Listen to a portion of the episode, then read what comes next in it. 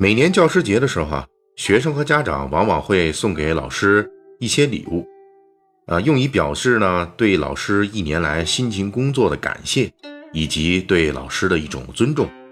这个本来是一件很正能量的事情，但是呢，不知道从何时起，这个给老师送礼啊，就成了某些地方的一种灰色惯例。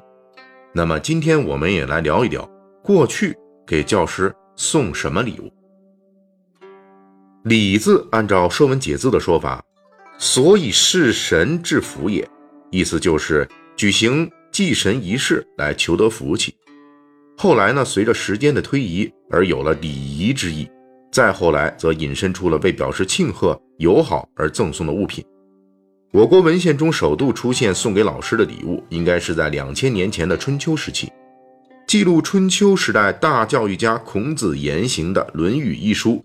在《述而》一篇中有这么一句话：“子曰：‘自行数修以上，吾未尝无会焉。’”这句话被后来人注解为“束修就是十条肉干整句话的意思就是孔子说：“给十条肉干以上，我就收弟子。”这个解释一出，就开启了后来两千年的文人大嘴仗。争论核心只有一个：束修到底是不是礼物？第一种反驳意见来自于儒家后学，他们把束修解释为年龄而不是肉干束修就是十五岁。那么上面那句话的意思就变成了：孔子说了啊，只要十五岁以上的娃娃，我都收徒弟。他们还举例说，孔子门徒七十二个人，既有子贡这样的富家子弟，也有颜回、子路那样的穷娃子。如果孔子说收徒弟的条件就是要送给他肉干那颜回、子路哪里有东西送呢？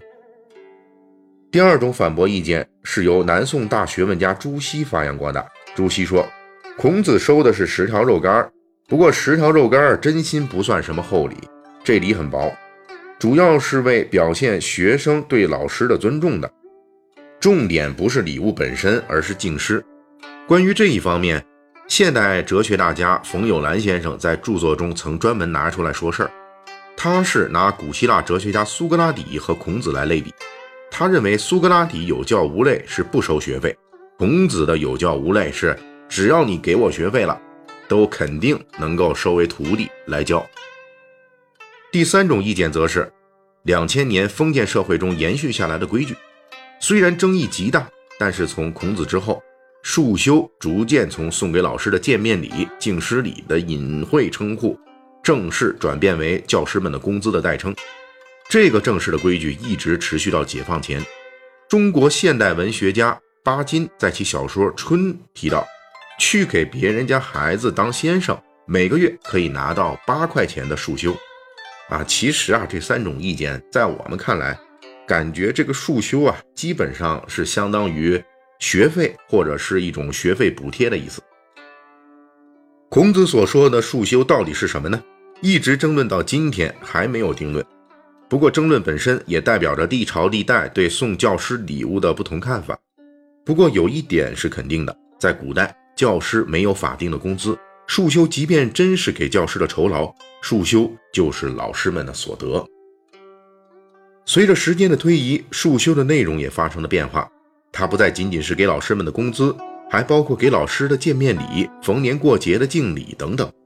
比如清朝道光年间，徽州文献记载，某县一位姓万的私塾教师，每年除了学费之外，每个学生每年要送他三次鸡蛋，每次送六个。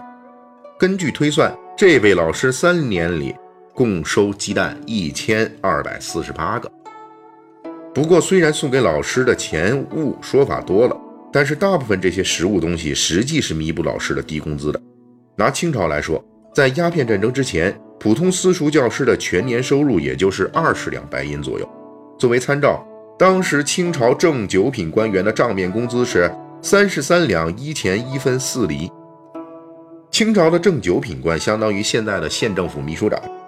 清朝的正九品官在雍正皇帝搞养廉银之前，一直都嚷嚷着非常穷困，经常要靠贪污来养活自己。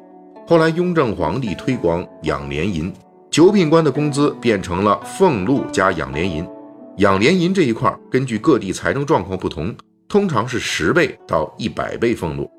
通过比较，不难看出，老师们的收入啊实在是不高。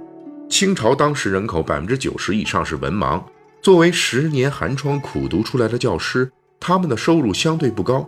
那些实物形式的节敬啦、年敬，看起来花哨繁多，实际还是给老师补贴家用的。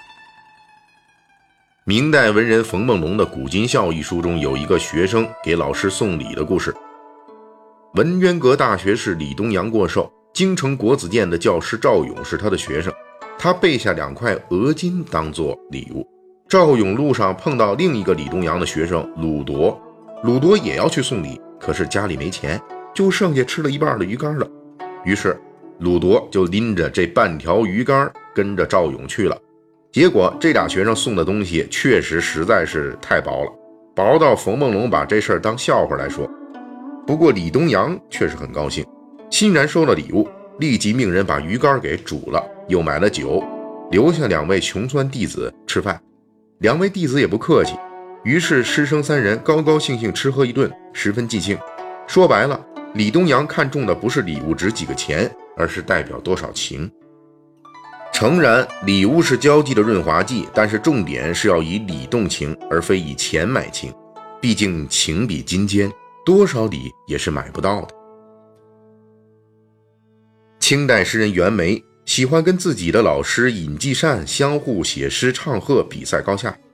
因为尹继善喜好作诗，有一年除夕夜。袁枚派人快马送给老师一首诗，作为新年礼物。诗里面说：“知功得具遍传间，以马才高不让先。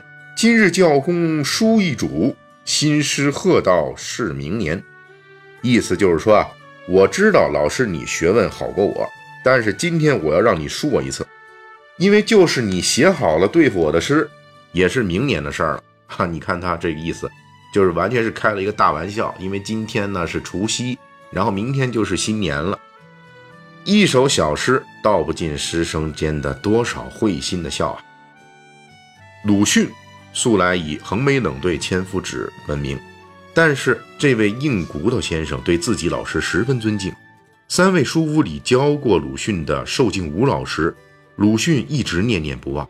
每年春节前，鲁迅总是用大红八行笺。给寿敬吾写拜年信，这封拜年信就是鲁迅送给老师的年敬礼物，全文都是鲁迅书写的公公正正的小楷，以“敬吾夫子大人韩丈，敬禀者恭恭敬敬”开头，以“敬请福安，寿业周树人顿首百拜”作为结尾，师生之情，忘年之交，尽献笔尖。